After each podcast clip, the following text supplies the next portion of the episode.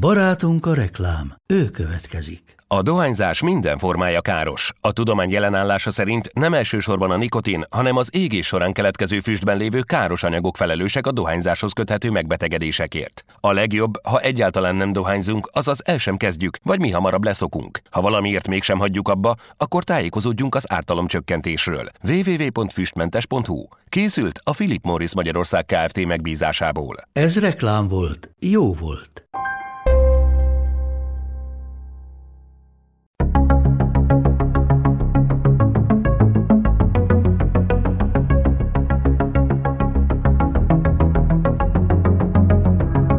2023. november 29-én száz éves korában elhunyt Henry Kissinger, az amerikai Egyesült Államok korábbi külügyminisztere. A diplomata szónak új jelentést adó életpálya és a legendássá vált mondás miszerint a jövő héten nem törhet ki újabb válság, mert már tele a naptáram, mint mindegy olyan embert fest le, aki az elmúlt évszázad egyik legnagyobb bábjátékosa volt. Ám ez nem csak csodálókat hozott számára, hiszen a béke Nobel-díjas politikust, amellett, hogy sokan a hidegháború kordában tartása miatt hősként tisztelték, meg annyi kritikusa lélektelen mahinátorként állítja be, akit a befolyása miatt háborús bűnökkel lehetne vádolni. Adódik a kérdés, kideríthetjük-e, hogy ki volt a világ politikai tanácsadójává váló Henry Kissinger valójában, és mi száz éves életútjának öröksége.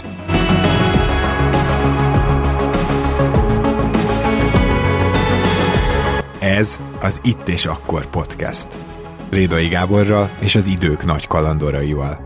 Amit mondunk, az történelem.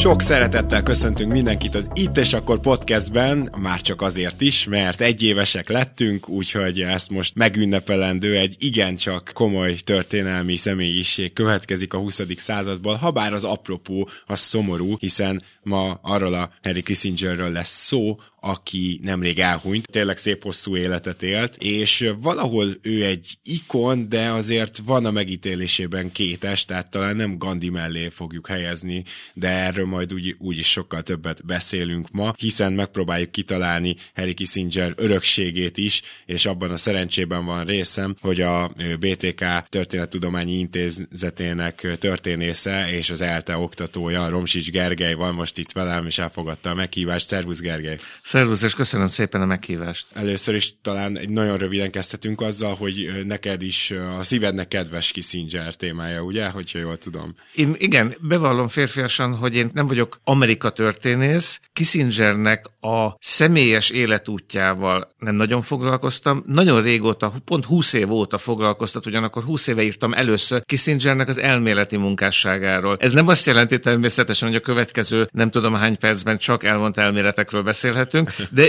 de mint gondolkodót a világpolitika természetéről rendkívül érdekfeszítő embernek tartom. A politikus és személyes megítélése az ennél sokkal árnyaltabb. Ez, erre te is utaltál, biztos lesz rá idő is, hogy megbeszéljük. Ez egészen bizonyos, és hogyha Kissingerrel kezdünk, akkor azért muszáj megemlítenünk, hogy nem teljesen ilyen néven született. Ugye ő Németországban látta meg a napvilágot, és ráadásul a náci váló Németországban. Jól emlékszem, most, most csak fejben, mert ez pont nincs előttem, de 1923-ban. Így van, 23-as volt pontosan. Neki, neki ez milyen csomag, hogy megszületsz zsidó családba ráadásul az épp nácivá váló Németországba. Tehát, hogy később mennyire befolyásolta őt ez a fajta saját kis öröksége, amivel elindult? Hát bele is kérdeztél az egyik legnagyobb Kissinger rejtébe. A körvonal a válasznak a következő lehet. Kissinger az élete első 90 évében nem nagyon beszélt, vagy 85 évében. Mindig azt állította, és mindig úgy tett, mintha ez számára rendkívüli mértékben nem lenne fontos. Ő azonosult az amerikai külpolitikával, és azzal a feladattal, hogy a világ világpolitikát valamilyen módon megóvja a végső káosztól, neki ez volt a nagy mumusa, a káosz, azt kell elkerülni, és ebben az önképben nem nagyon volt helye annak, hogy hát én egy bajorországi zsidó srác voltam, és úgy, úgy, úgy kezdődött az életem. E, voltak pici jelek, például, hogy minden jel szerint Kissinger, aki nagyon szerette a focit gyerekkorába,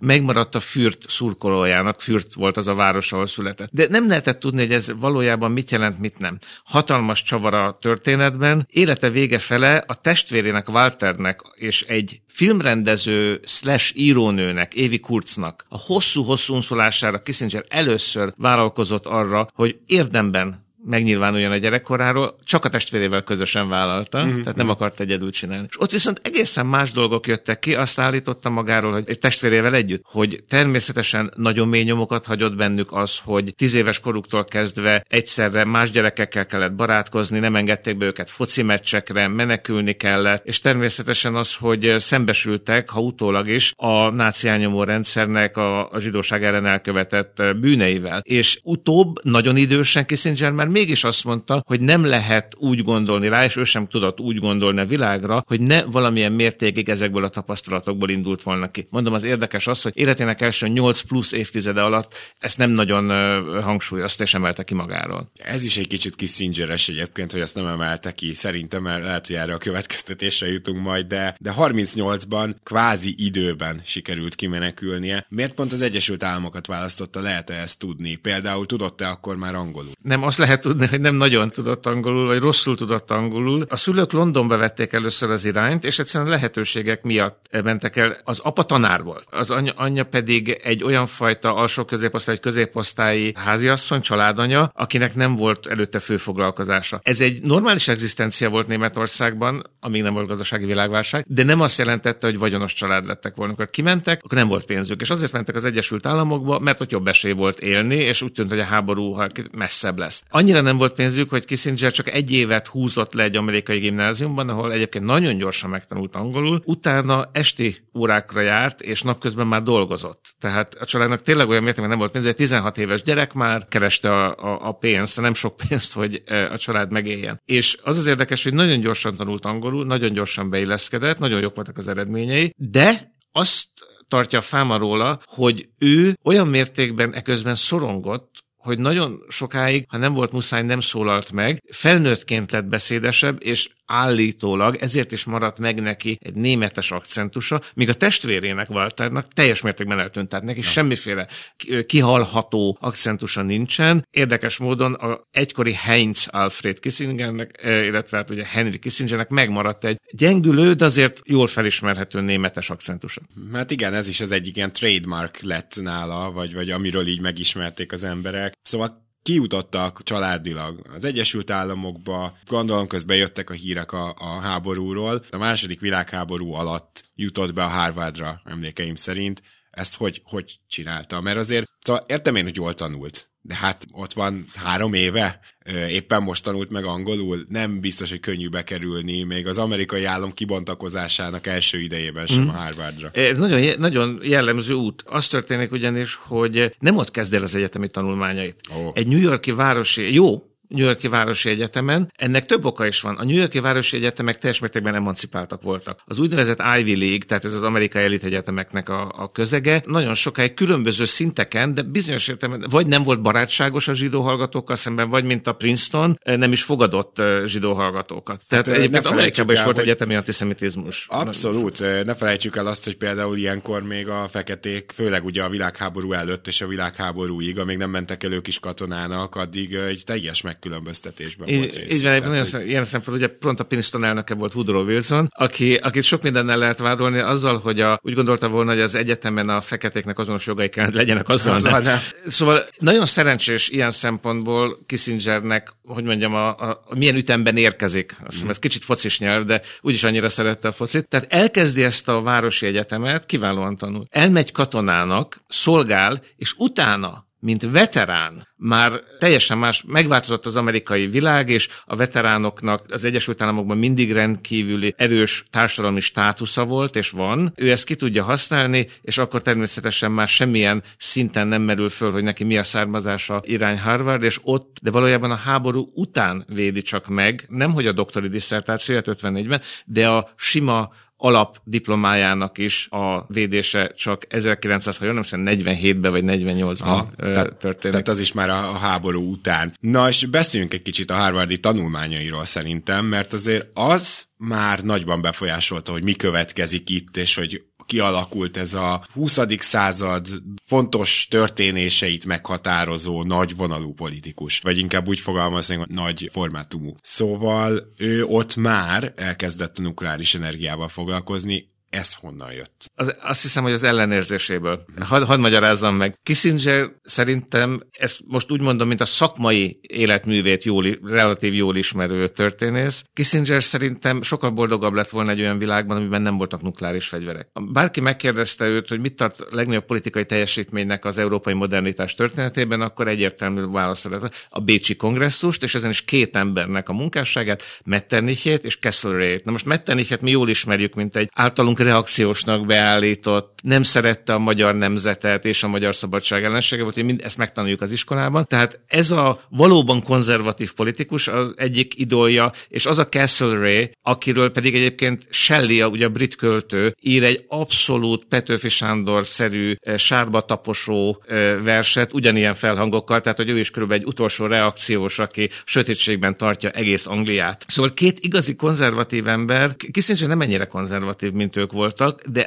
abban nagyon egyetért, hogy a nemzetközi politika egy olyan terep, ahol mindig a káosz fenyeget, és a káosz a legrosszabb, mert olyankor korlátlan és korlátozhatatlan erőszak történik, akár a 30 éves háborúban, a vallás belekeverték a politikába, akár a napóleoni háborúk idején, ahol meg ilyen forradalmi gondolatokkal rohangáltak emberek, és annak sosincs jó vége. Ez Kissinger alapvető felismerés, hogy a nemzetközi politikának stabilitás kell mindenek előtt. Ez nem lesz egy szép világ, nem lesz egy erkölcsös világ, de talán elkerülhető az a fajta összeomlás, ami ciklik praktikusan úgy tűnik, hogy megérinti az európai civilizációt, és itt a másik világháború után vagyunk, a hidegháború idején, tehát ezek nagyon aktuális gondolatok. Igen, igen, Most, igen. Most és eszembe jutott a Dumbledore és Grindelwald féle nagyobb jó elve, hogy egy picit a Harry Pottert is teljesen ide nem illően idehozhassa. De igen, tehát hogy akkor ő gyakorlatilag már ebbe ezekbe az időkbe azon gondolkozott, hogy hogy, hogy lehetne elkerülni a legnagyobb vészeket, igen. még akkor is, hogyha be kell érte vállalni kisebb problematikus igen. konfliktusokat. Ez elmélet és gyakorlati munkásságát talán ez a gondolat köti össze a legjobban. És ez az ember, aki nekem van egy 12, tehát tulajdonképpen mint a Bécsi kongresszus poszterje lenne az egyetemi szobájának a falán, és ah. nem, nem, nem, nem, tudom, Elvis Presley, hanem... Bocsánat, a Bécsi kongresszus, hogyha Bé... most lenne olyan hallgató, aki nem tudja elhelyezni, akkor kicsit elhelyeznél minket? Hogyne, hogyne. Tehát a napóleoni háborúk végén, amikor a Napóleont legyőzték, 14-15-ben ez volt az a kongresszus, összegyűltek az európai nagyhatalmak, és egy elég tartós békét adtak, egy elég cinikus alapon, tehát hogy kicsit adok, kapok, veszek, quid pro quo, hozunk össze egy nem erkölcsi alapon, hanem minden nagyhatalom haszonkalkuláció szerint nagyjából fenntartható európai rendet. Ez volt a motto, ezt többé-kevésbé megcsinálták. Bocsánat ezért a nagyon nem baj, mondjam, ez a jó, hogy ezt drive-by shooting jellegű leírásáért a Bécsi kongresszusnak.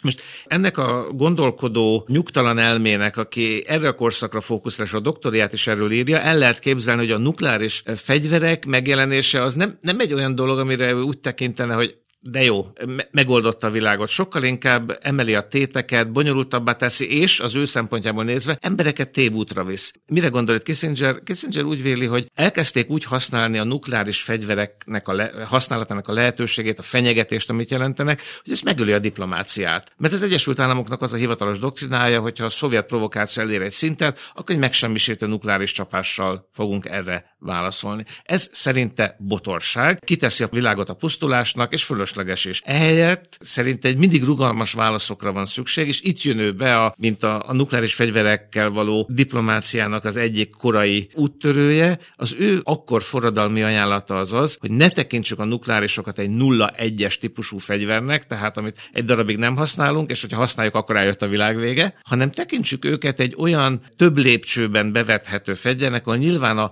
leg legerősebb fegyvereket nagy számban na oda nem akarunk eljutni, hogy azokat használni mm-hmm. kelljen, de gyengébb, kisebb fegyvereket taktikailag megfontoltan, kis számban, amikor éppen szükséges, akkor mindenképpen készen kell állni arra, hogy bevessük ezeket amerikai nézőpontból, és még az is lehet, hogy eljött az a pillanat, amikor tényleg be kell egy ilyet vetni. Tehát nehéz megmondani, hogy hol ér véget a pózolás, Aha. és hol kezdődne el a valódi ö, fegyverhasználat, de amennyire Kissinger értelmezni lehet, ő úgy gondolja, hogy fontos, hogy legyenek rugalmas olyan nukleáris fenyegetéseink, amik amiket komolyan lehet venni, mert a világ vége fenyegetést azt azért nagyon kevés esetben lehet komolyan venni. Ó, értem, értem. Na ez az utolsó mondat világította meg igazán, hogy mi is ennek a fő értelme, hogy azt azért nehezen hiszik el, még a nagyhatalmak is egymásról, hogy konkrétan a, vissza akarjuk dobni az emberiséget az őskorba. És, így van, tehát, így hogy, van. hogy ez, ez valószínűleg senkinek nem az Tehát, érdeke. hogyha, ha én most egy szovjet politikus vagyok, és akarok húzni valamit, ami na, tudom, hogy az amerikaiakat idegesíteni fogja, pucsot egy afrikai országban, vagy fegyvereket akarok tele, hogy ez történt, és fegyvereket akarok ide vagy oda telepíteni. Elhiszem-e, hogy erre válaszként az Egyesült Államok elpusztítja a világot, hiszen már én is nukleáris hatalom vagyok, jó eséllyel lesz válaszcsapás. Vagy azt gondolom, hogy mivel csak ezzel tudnak fenyegetőzni, és azért ők is tudják, hogy emiatt az akció miatt alapvetően a világ megy tovább,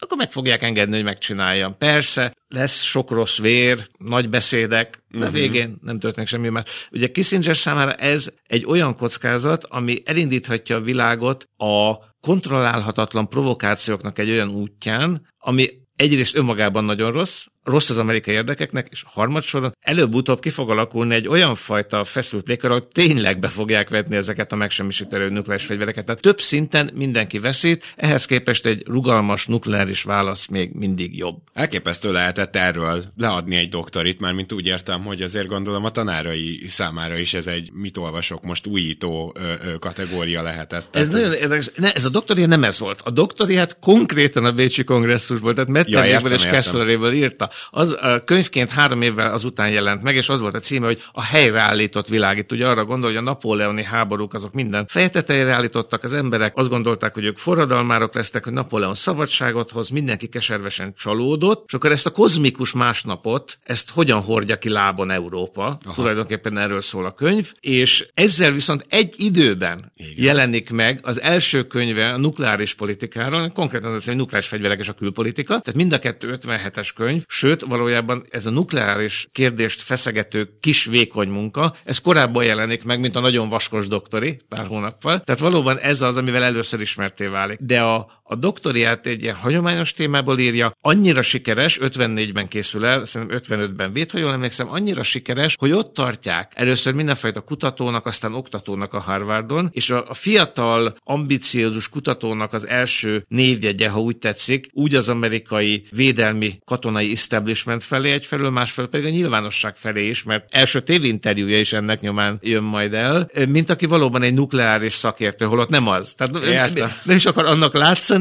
nem is valójában nem is ért hozzá, vannak nukleáris szakértők, ekkor azok általában matematikusok, informatikusok, és azt számolják ki, hogy milyen fajta játékokat lehet játszani, nukleáris játékokat a szovjetekkel. Kissinger nem, nem számol soha, nem, nem ír le számokat. De nagyon ül, nagyon a korhoz szól ez a könyv, és automatikusan azonnal ismerté teszi a nevét. Igen, most ráadásul azért, hogyha belegondolok, hogy a, a túlzásai hippik már ott vannak a Spice-ban, de szóval nem volt akkor sem a háború, és gondolom a nukleáris fegyvereknek a témája sem túl népszerű, tehát hogy itt azért biztosan ez egy megosztó volt a nép felé, miközben politikailag lehet, hogy a, a kortársai egy géniusznak látták, vagy volt, aki annak látta, de azért hamarosan ugye olyan mozgalmak bontakoznak ki az egész világon, ami abszolút egy ilyen posztapokaliptikus túlélésnek szintén az egyik jele, hogy akkor, hogy akkor egy picit engedjük el, béke legyen, meg anarchia, meg stb. Tehát, hogy ugye egy ilyen világ felé tartva azért nem semmi, hogy Kissinger, mert ha jól tudom, már, már akkor népszerű lett egy picit. Bizonyos körökben igen, mint aki egy, úgy olvasták az amerikai értelmiség, és mondjuk a politikai elitnek és a tagjai a, a Kissingeri álláspontot, hogy itt, itt van egy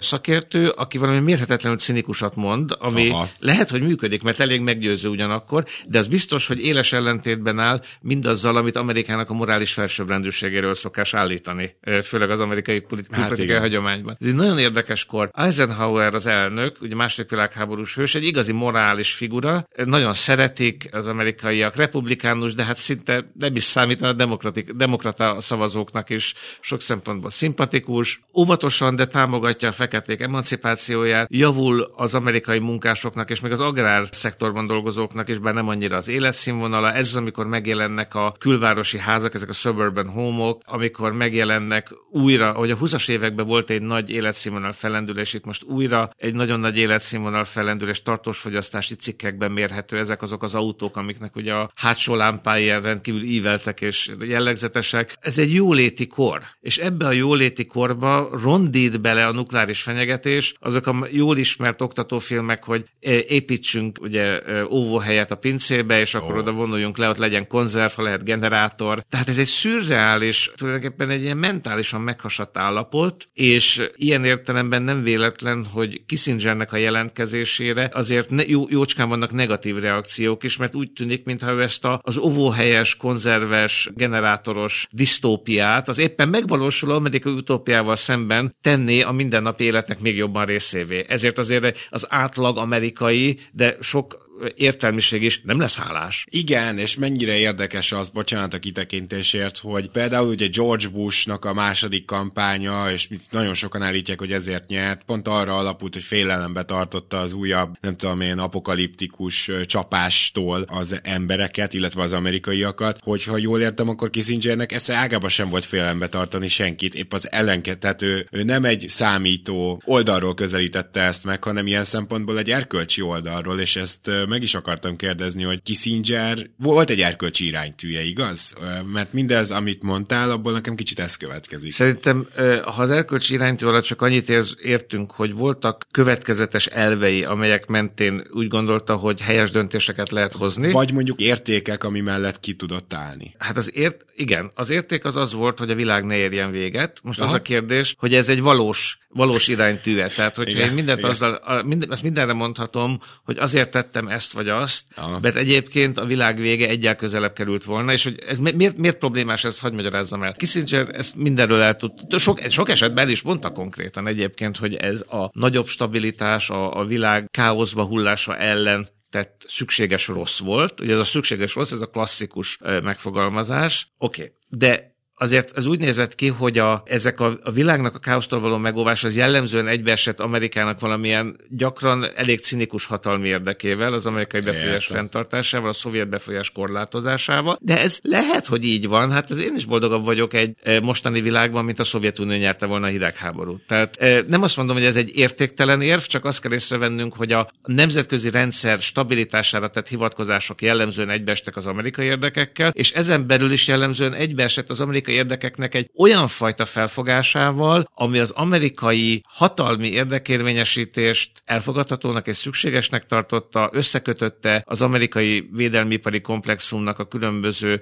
belföldi és külföldi érdekeinek és a képviseletével, amely nem mérlegelt gyakran humanitárius szempontokat. Elmondhatok egy sztorit erről, egy hogyne, illusztrációt? Hogyne, hogyne. Kissinger a pályája végén, amikor már ő nem élvezi az osztatlan bizalmát az akkori elnöknek Gerald Ford Fordnak, de még külügyminiszter, azzal a dilemmával szembesül, hogy Argentinában egy katonai pucs alakul ki, és ez a katonai pucs miután megtörténik, rendkívül erőszakosan lép fel, valóban szélső baloldali gerillákkal szemben is, de azért ezt elég kiterjesztően értelmezi, hogy ki az, aki a szélső baloldali gerillákkal szimpatizál, és ebben nagyjából beletartozhat bárki, aki így vagy úgy baloldali. Aha, értem.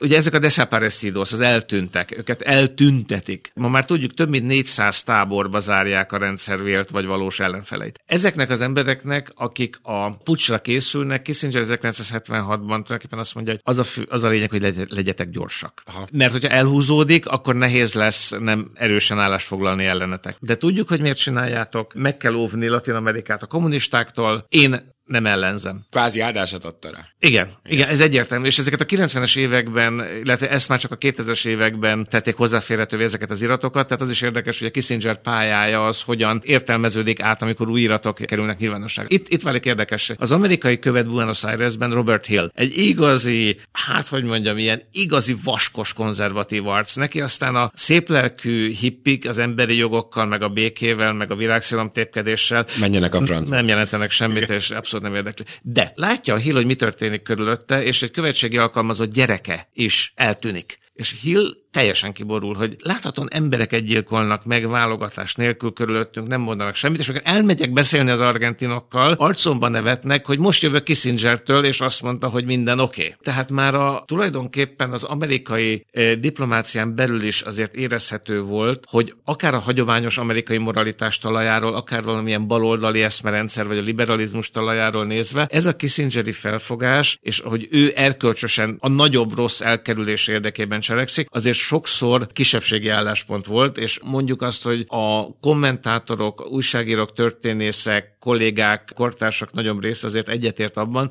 hogy Kissinger nagyon ügyesen hajlította úgy az ügyeknek az értelmezését, nagyon ügyesen beszélt úgy aktuális kérdésekről, hogy abban a saját és az amerikai álláspontot úgy tüntesse fel, mint ami valamilyen fajta nagyobb rossztól védi meg a világot, és ezért végső soron elkölcsös, de ezt nem biztos, hogy nekünk készpénznek kell venni. Igen, igen, tiszta sor. Tehát ez az, amikor valaki azt mondja, hogy a cél szentesíti az eszközt, csak közben meg nehogy az eszköz megszentségtelenítse a célt. Igen, és valószínűleg kihúl húzza meg a határt Kissingernek, úgy tűnt, hogy neki a végső cél nagyon nagy, és ezért elég sok mindent elbír az eszköz is. Na beszéljünk egy picit róla, hogy hogy alakult ez az egész politikai karrier, ami főleg ugye 69-től azt hiszem 77-ig volt legaktívabban, és hát ugye ők különböző jelöltek kampányában tűnt fel. Ez hogy sikerült neki? Mert kettő külön jelölt, és ugye Nixonból elnök is lett, de hogy, hogy ezekben a kampányokban tűnt ő fel. Hagyján, republikánus elnökjelöltek kampányában dolgozott, és közben demokrata elnökök tanácsadója volt. Az, igen, ez is egy elég... Nagyon más világ volt. Hadd adjak le több szinten választ. Okay.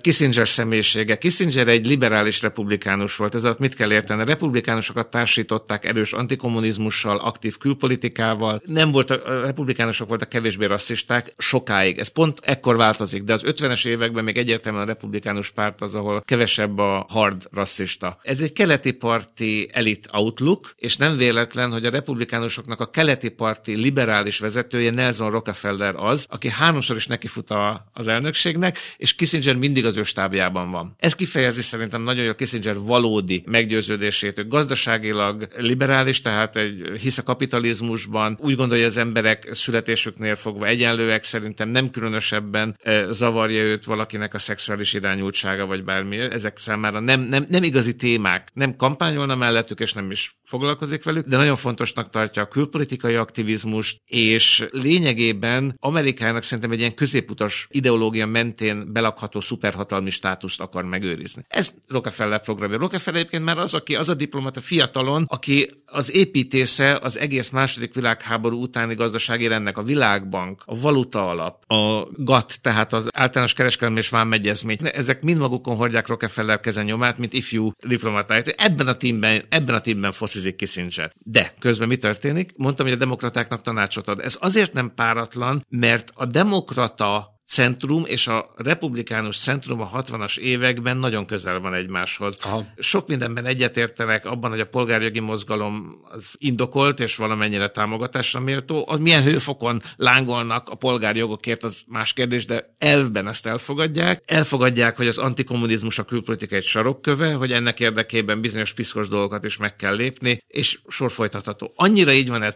hogy Kennedy elnöknek a nemzetbiztonsági főtanácsadója meg George Bundy, ezt úgy mondja az angol, hogy card carrying Republican, tehát párttag. Van neki pártagságja. És megkérdezem meg George Mandel kennedy hogy ne lépjek ki. A Kennedy állítólag azt mondta, hogy ne, úgyis mindig azzal támadnak, hogy szoft vagyok a kommunizmussal szemben, ha te republikánusként az én nemzetbiztonsági főtanácsolom, vagy ez nekem csak jó. Tehát ez egy ilyen világ, és ez a meg George Bundy a Harvardon dékán akkor, amikor Kissinger ott tanítani kezd, egy branch, ez az új nagyon okos, mindenről véleményt mondani tudó külpolitikai éceszgéberek, egyetemi éceszgébereknek a pillanata, és amikor a, a Kennedy... háború, háború utáni reneszánsz emberek. Igen, igen, igen, tényleg, és a Kennedy meg is hirdeti, hogy mi most a legokosabb, legműveltebb kormányt fogjuk felállítani az amerikai Egyesült Államok történetét. Behozza ezeket szakmányban a kormányba, és így érkezik meg tanácsadóként, konzultánsként először, de rendszeres konzultánsként Kissinger a kormányzat közelébe, és ezt csinálja végig. Az, hogy ő eközben Rockefellernek a stábján van választások idején,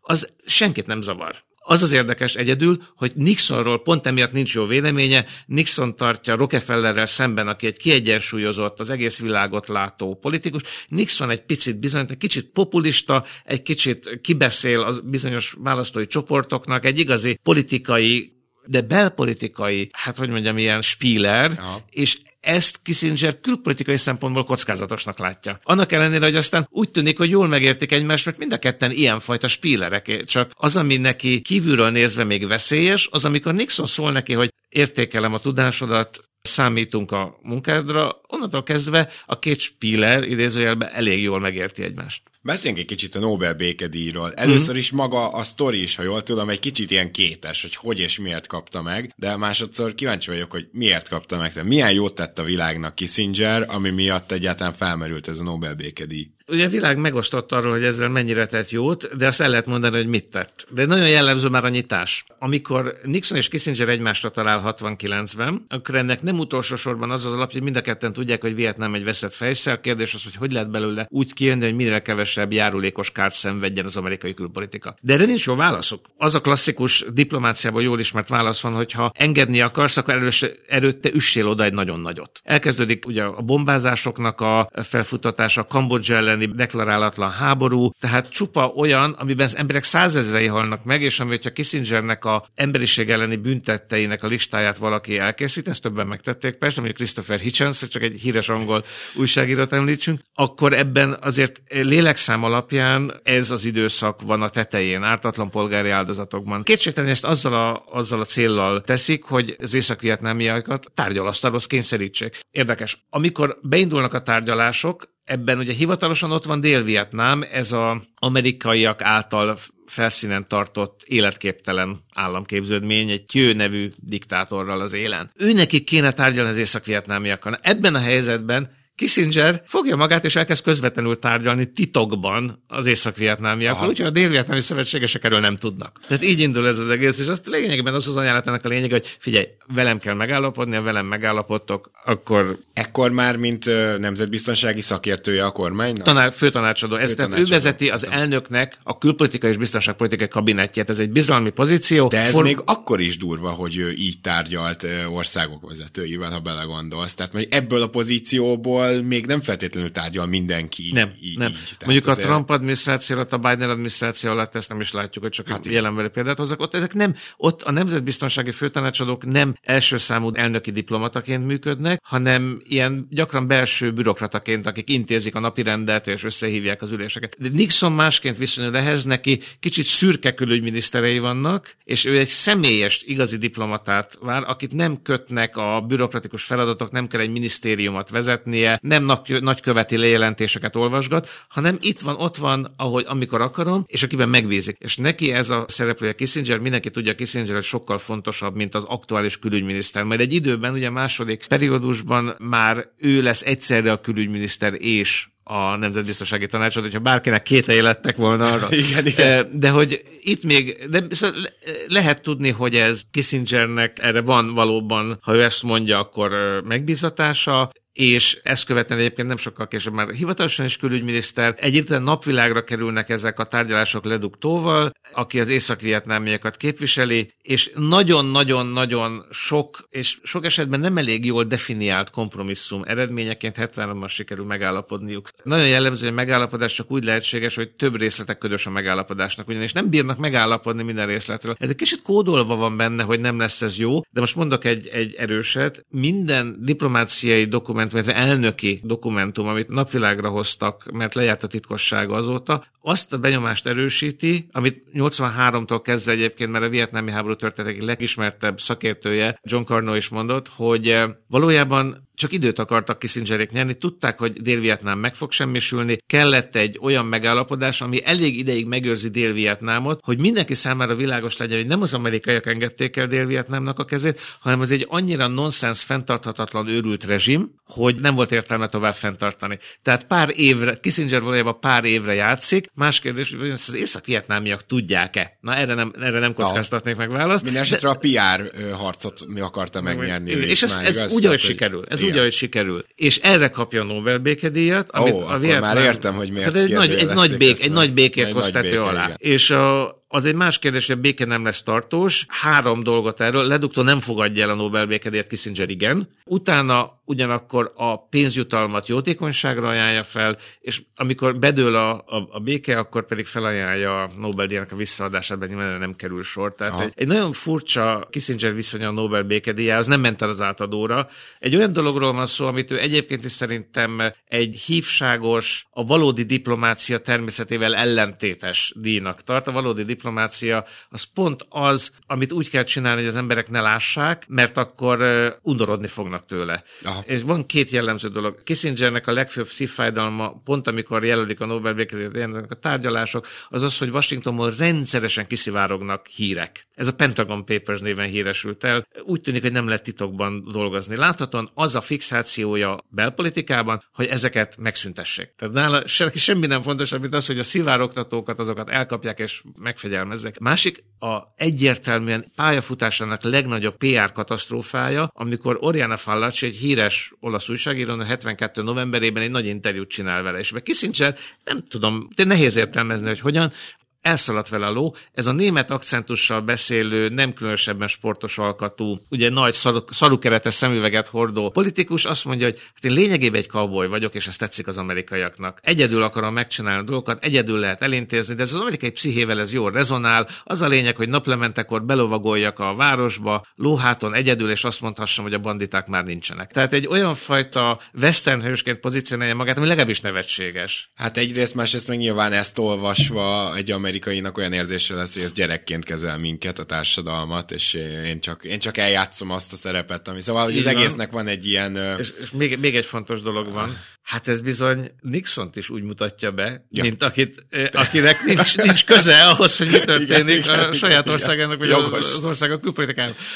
Nixon állítólag, ez az egyetlen alkalom, a Nixon egy hónapig nem hajlandó egy szót sem váltani Kissingerrel, nem lehet tudni, kirúgja-e, nem rúgja ki, választások vannak éppen, legrosszabbkor jön. Szóval ez mutatja azért az ő önképét, hogy neki mi volt a fontos, és ebből is következik a nagyon ambivalens viszonya a Nobel békedíjjal. Hát meg abból is, hogy azért neki neki ez a, ez a sötét oldal, vagy, vagy hát a, a, ahogy mondtad, a, a másik lista, az, az azért nem feltétlenül ér véget Argentinával például, tehát ugye itt bangladesi népírtást, ahogy néztem, ő többé-kevésbé azt is összekötik vele, hogy támogatta, illetve emlékeim szerint, mint a Csillébe is valami elég csúnya dologba bele nyúlt volna, de hogy, hogy van azért egy ilyen lista, nem? Tehát ami, van, ami van, nagyon kétes a Nobel Azt hiszem, hogy a, az interpretációs mező, amiben a pro pro-Kissingeri hangok, és a vele szemben egyértelműen kritikusabb hangok, történészek és újságírók és más-más módszertannal dolgoznak, más hangnemben írnak, de lényegében én úgy gondolom, hogy mindenki ebben a mezőben helyezkedik el, az az,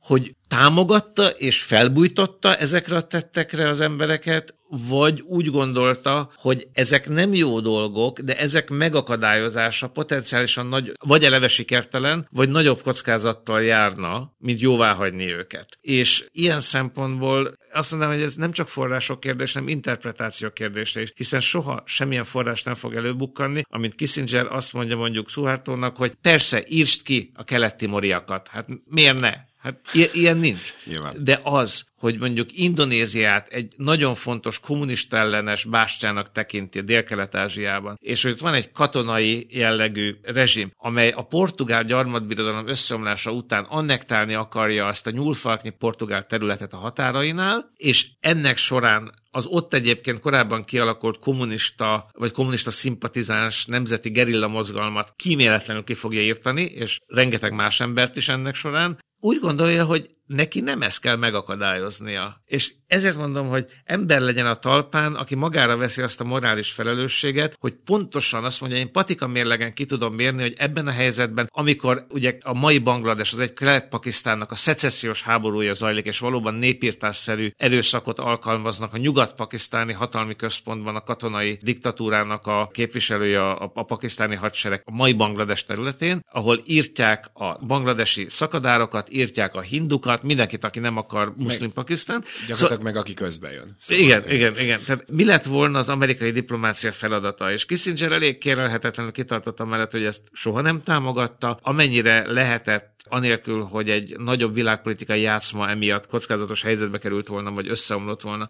igyekezett ezeket elkerülni, de azt pedig vállalta, hogy itt egy bipoláris világrendben a szovjet-amerikai versengés idején az volt a legfontosabb, hogy a szovjet befolyás kiterjedését korlátozzuk, emiatt néha olyan rezsimekkel is együtt kellett működni, amelyek guztustalan, vállalhatatlan dolgokat műveltek. Ezt én nem úgy adom most vissza, mint amivel százszerzelékig egyetértek, hanem úgy, mint az ő álláspontját, és akkor ehhez képest nyilván ki mennyivel kritikusabb vele szemben, annál inkább azt fogja mondani, hogy esetről esetre be lehet látni, hogy azért van tér a között, hogy nem mondunk semmit, és a között, hogy annyira elidegenítjük őket, hogy a szovjeteknek a karjaiba futnak, illetve, hogy nagyon gyakran nem volt olyan tétje adott esetben eset egy ilyen meccsnek, ami indokolhatta volna ilyen arányban emberéleteknek a feláldozását. És akkor ezek komplex interpretációs kérdések. Nekem erről van egy véleményem, de ezt én is tudom, hogy nem vagyok olyan mértékben szakértője ennek a korszaknak, ennek az időszaknak, hogy ezt autoritatív véleményként mondhassam el. Én, én úgy érzem, hogy Kissinger egyértelműen, hogy halad a pályáján, desenzitizálódik, érzéketlenné válik igen, az igen, ilyen igen. típusú emberi szenvedésre szemben. Nyilván nem akar ő százezereket megölni, de ha az ember elég sokat ismételgeti magának, hogy az én vállaimon nyugszik a világ stabilitásának a sorsa, akkor lehet, hogy olyan módon torzul a valóság érzékelése, hogy olyan fajta korolláris, tehát járulékos áldozatokat is elfogad, amiket egyébként nem tenne. Az emberi szíhét nem, nem szakértője vagyok, de amennyire ismerem az alapján, még logikusnak is hangzik, amit mondasz. Szóval annyit mondanék, hogy ha valakinek az a benyomása támadt volna idáig Kissingerről, hogy a hidegháború nagy ilyen puppet mastere, vagyis bábmestere, akkor ezt most még jobban megerősítjük, ugyanis uh, 77-ben végül elhagyja ezt a kvázi külügyminiszteri akkor már pozíciót,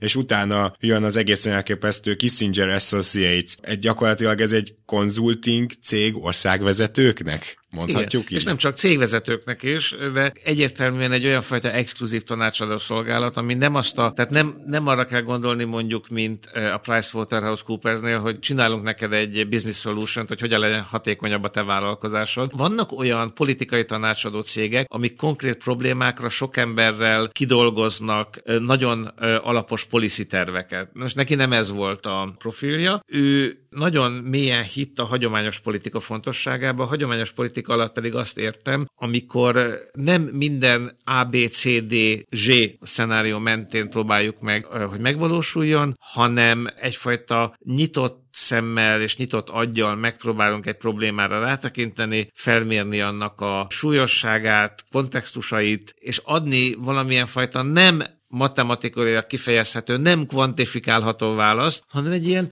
szerintem ezt kéne csinálni típusú tanácsot. Na most ez volt ő természetesen, ennél konkrétabb megbízásokat is kapott, hogy pontosan milyen fajta outputja volt a cégnek, arról azért nagyon keveset lehet tudni. Azt jól lehet tudni, hogy ő szívesen beszélt, elég vaskos óradéért, olyan vezetőkkel, akik tényleg ezt a fajta legmagasabb szintű, nevezzük úgy, hogy egy diplomáciai bölcsességből, és nem valamilyen fajta technokratikus tudásból származó útmutatást kívánták. De emellett, és ez, ez fontos kiemelni, ez a cég, és aztán egy ennek különböző filiáléi gazdasági tevékenységet is folytattak, és maguk is például a kínai nyitás kapcsán Kissinger rendkívül hatékony lobbista tudott lenni, kiváló kapcsolatai voltak a világ számos részén, tehát jól kimutatható, hogy megjelenik akkor is, amikor nagyobb gazdasági lehetőségek jelentkeznek, jellemzően az európai, mondjuk amer európai világon kívül, és különösen 1989 után Kínában egy ideig aktív az ő cége. Kissinger, azt jól sejtem, hogy ő például ilyen dolgokat hamar felismer, hogy majd a Szovjetunió szétesése után Kína lesz a következő kiemelkedő hatalom. Tehát, hogy ő neki valószínűleg ez, ha nem is kisújban van, de, de amit eddig elmondtál az alapján, a helyzet értékelésével nem sokszor volt probléma. Ez egy nagyon, nagyon jó kérdés. Én úgy gondolom, hogy a legnagyobb trendeket nagyon jól felismerte, amikor arról volt szó, hogy mi lesz Kínával. Amikor arról volt szó, hogy mi lesz a Szovjetunióval, akkor nem. Ó, értem. Nagyon sokáig kitart mellett, hogy a Szovjetuniónak az a dolga, hogy fennmaradjon, nagy nehezen létrehoztunk egy úgy, ahogy stabil bipoláris rendet, ne higgyünk annak, és ha a Szovjetunió omlana is össze, az akkor is a lehető legrosszabb forgatókönyv lenne, mert az instabilitás jönne el. Tehát jobb a kiszámítható kommunista Oroszország, vagy Szovjetunió, mint valamilyen kaotikus hatalmi vákum és minden, ami ezután történik. Szerintem azért sok szempontból nem volt igaza, ha csak azt nézzük, hogy a világpolitika mennyire volt stabil a 80-as években, hát olyan nagyon nem volt stabil. Nem. És a 90-es években speciál stabilabb volt. Igen, igen, igen. És akkor erre mindenki, innen is onnan is meg lehet fogni rá a választ. Igen, de az csak azért volt, mert Oroszország akkor gyenge volt. Nézzük meg, hogy az ott Oroszország megerősödött, és most hova jutottunk vele. Vagy versus, akik azt mondják, hogy de azért a igazi bipoláris szembenállásban, amikor óriási nukleáris arzenálok feszültek egymással szembe, akkor sokkal nagyobb baj volt a levegőben. Most már elég jól ismerjük annak az 1983-as NATO hadgyakorlatnak, az Able Archernek a sztoriát, ami nyomán például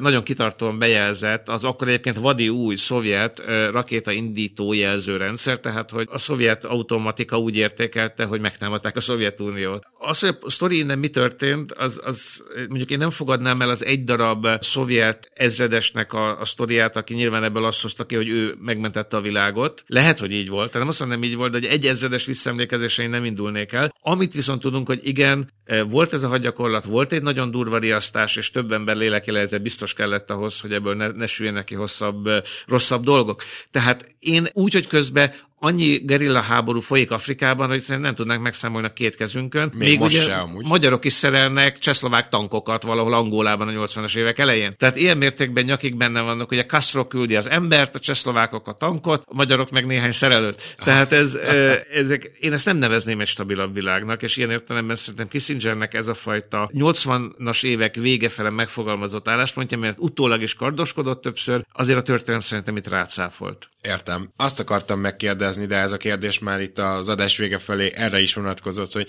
szerinted Kissingernek mi így a, az öröksége? Mert hogy persze egy ilyen valahol tényleg cowboyos és romantikus figura, hogyha onnan közelítek, hogy egy kicsit a, a bábmestere volt a hidegháborúnak, de közben pedig egy ilyen nagyon, nem biztos, hogy jól használom a szót ebből a szempontból, de egy ilyen, egy ilyen hiperrealista, valami nagyon ilyen hands-on megközelítésű hatalommágus volt ő, nem? És mondjuk ez a fajta megközelítés, ez, ez nem volt igazán jelent talán korábban. Én úgy mondanám, hogy a Kissingeri politika egy, egy jelentős hagyományból született, de ez a jelentős hagyomány az amerikai külpolitikában ennyire nyíltan nem érvényesült. Voltak olyan elnökök, akik expanzív, erős, öncélú külpolitikát folytattak. Egyébként éppen a szintén békedóverdélyes Theodore Roosevelt, Aha. tehát nem a második világháborús Roosevelt, hanem a századfordulós első Theodore Roosevelt, aki ugye még nem volt elnök, neki rohant Kubának, mint önkéntes katonatiszt, amikor ott a, a spanyol-amerikai háború kitört, aki utána is mindig az amerikai érdekeknek a határozott képviseletét tűzte az ászlajára, ugye az volt az ő motto, hogy carry a big stick, vigyel magaddal egy nagy bunkosbotot. De, de ők is mindig arról beszéltek, hogy a béke, a nemzetközi döntőbíróságoknak a fontossága az jövőben csak egyre nőni fog. Tehát az amerikai külpolitikában volt egyfajta tartós meggyőződés arról, hogy a politikának az a sorsa, hogy a morál ellenőrizze. A belpolitikában sokkal előrébb vagyunk. Elég, ha valaki megnézi Abraham Lincolnnak a, a beszédeit. Az, hogy a feketéket felszabadítjuk, az egy alapvetően egy protestáns etikai kérdés. Igen. És ezt így frémelik. Tehát ez, hogy ez, ez megy egyre tovább, egyre tovább fejlődik, ilyen értelemben van egy ilyen morális progresszió a világban. A külpolitika nagyon le van maradva a belpolitikától, de nem baj, majd lassan kitartó munkával azt is egyre morálisabbá tesszük. Az, hogy ez a Kissinger szembefordul, és elég nyíltan és ismételten, provokatívan azt mondja, hogy ennek semmi köze a külpolitikához, ez egy önmegtévesztő álláspont. Ezt ilyenfajta, azt mondom, ilyen radikálisan nem valósítja meg más külpolitikus. Vannak sokan az ő kortársai, akik egyébként szintén Európába emigrálnak. Általában Németország, mint Hans Morgenthau, aki ugyanúgy egy zsidó származású menekült amerikai professzor, mint egy Kissinger, akik nagyon ellenzik az amerikai világjobbító beszédmódot, és azt mondják, hogy ez a külpolitika halála, amikor erről kezdünk el gondolkodni. De a valóságban, mondjuk megnézzük Morgantonnak az álláspontját a vietnámi háborúról, az atomfegyverekről, mindig szöges ellentéte lesz Kissingerének, ugyanonnan indulnak, de aztán valahogy Morganton mindig bemutat egy szaltó mortálét, és nála valahogy az erkölcs, meg a politika mégiscsak egybeesik a végén. Kissingernél nem, Kissinger az, az, aki vállalja, hogy a hagyományos értelemben vett mondjuk judeo-keresztény erkölcsi világba ez nem fog beleférni, ez Machiavellinek a világa, kettő között feloldhatatlan ellentét és szakadék van. Érdekes, és az is, hogy mondjuk a történelem azért olyan válaszokat adott, ami talán a, pont a két szélsőséges álláspont, tehát mind a kettőt meg tudjuk most már egy utólag kritizálni, de mégis kell mind a kettő féle álláspont ahhoz, hogy, hogy, hogy, hogy közelebb kerüljünk ahhoz, hogy, hogy, hogy mi az, ami működhet. De, de még egy dolgot mondanék itt a működéssel kapcsolatban, hogy amiket Kissinger csinált, az, hogyha onnan nézzük, működött, hogy a hidegháborút bizony úgy is meg lehet nézni, hogy hidegháború maradt, és nem tört ki a harmadik mm. világháború. Tehát, hogy tudom, hogy ez egy furcsa felfogás, hogy mi nem volt, de valami nem volt, és az valamennyire köszönhető ennek a ilyen szempontból radikálisan gyakorlatias felfogásnak. Biztos, hogy ezt ő magáról szerintem, ha választatott volna, nem tudom, hogy egyébként hagyott-e hátra valamit, hogy mit szeretne Na. a sírján látni, de ez mondjuk legalábbis versenyben van szerintem. Érte. Tehát ő egyértelműen az élete utolsó 30 évében így pozícionálta magát, mint az ember, akire lehet sok rosszat mondani, de egy dolgot biztos, hogy elért, és ez az, hogy a, mikor két szuperhatalom egymással szemben állva a háború szélén táncolt, ő ez a háborúhoz nem közelebb lökte a világot, hanem attól inkább távolította. Azt hiszem, ez egy egy fantasztikus végszó volt. Romsics Gergely, nagyon szépen köszönöm, hogy elfogadtad a meghívást, és igazi élmény volt téged hallgatni, már csak azért is, mert szerintem méltó emléket is állítottunk, egy száz éves, kétes megítélésű, de ugyanakkor nagy tetteket véghez vívő diplomatának, másrészt pedig én, én láttam rajtad a lelkesedést is Kissingerrel kapcsolatban, amire rákérdeztem az adás elején. Igen, egy, szerintem az egyik legkomplexebb személyiség azért is, mert legalább három élet belefért ebbe, ugye az emigráns, a tudós, a politikus, és azért is, mert rejtélyes, aki mindig szerette, ha maga körül mondjuk úgy, hogy azért nem pontosan látható, hogy mi miért történik. Úgyhogy nekünk hagyott hátra jócskán feltárni valót, meg gondolkodni valót. Köszönöm szépen még egyszer. Köszönöm szépen. Kedves hallgatók, figyelmet is köszönjük. Most búcsúzik Rédai Gábor, valamint a segédszerkesztő Katona Csaba, illetve podcastünk két producere, Hampuk Rihárd és Román Balázs. A jövő héten is érkezünk, akkor is lesz itt, és akkor, amit ma mondtunk, az viszont már történelem.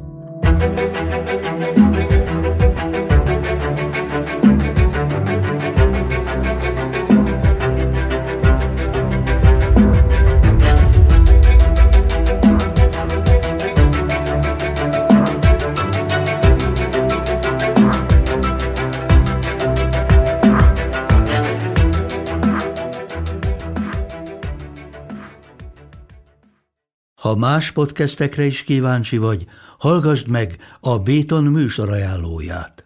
El tudod képzelni, hogy a podcastet, amit éppen most hallgattál, fél év múlva már a mesterséges intelligencia generálja? Mi sem. De ha érdekel, eljött már a gépek lázadása. Hallgass bele az Embertelen podcastbe. Orsós Lajos vagyok, a műsor házigazdája. Egyelőre még élőben. Egyelőre. Fedezzük fel együtt, hogyan ismerkedik, randizik, mesél és vitatkozik Betty és Péter, két teljesen mesterséges intelligencia. Lajos, a podcast címét mond még egyszer, Léci. Oké. Okay. Embertelen podcast. Ez egy Béton Podcast.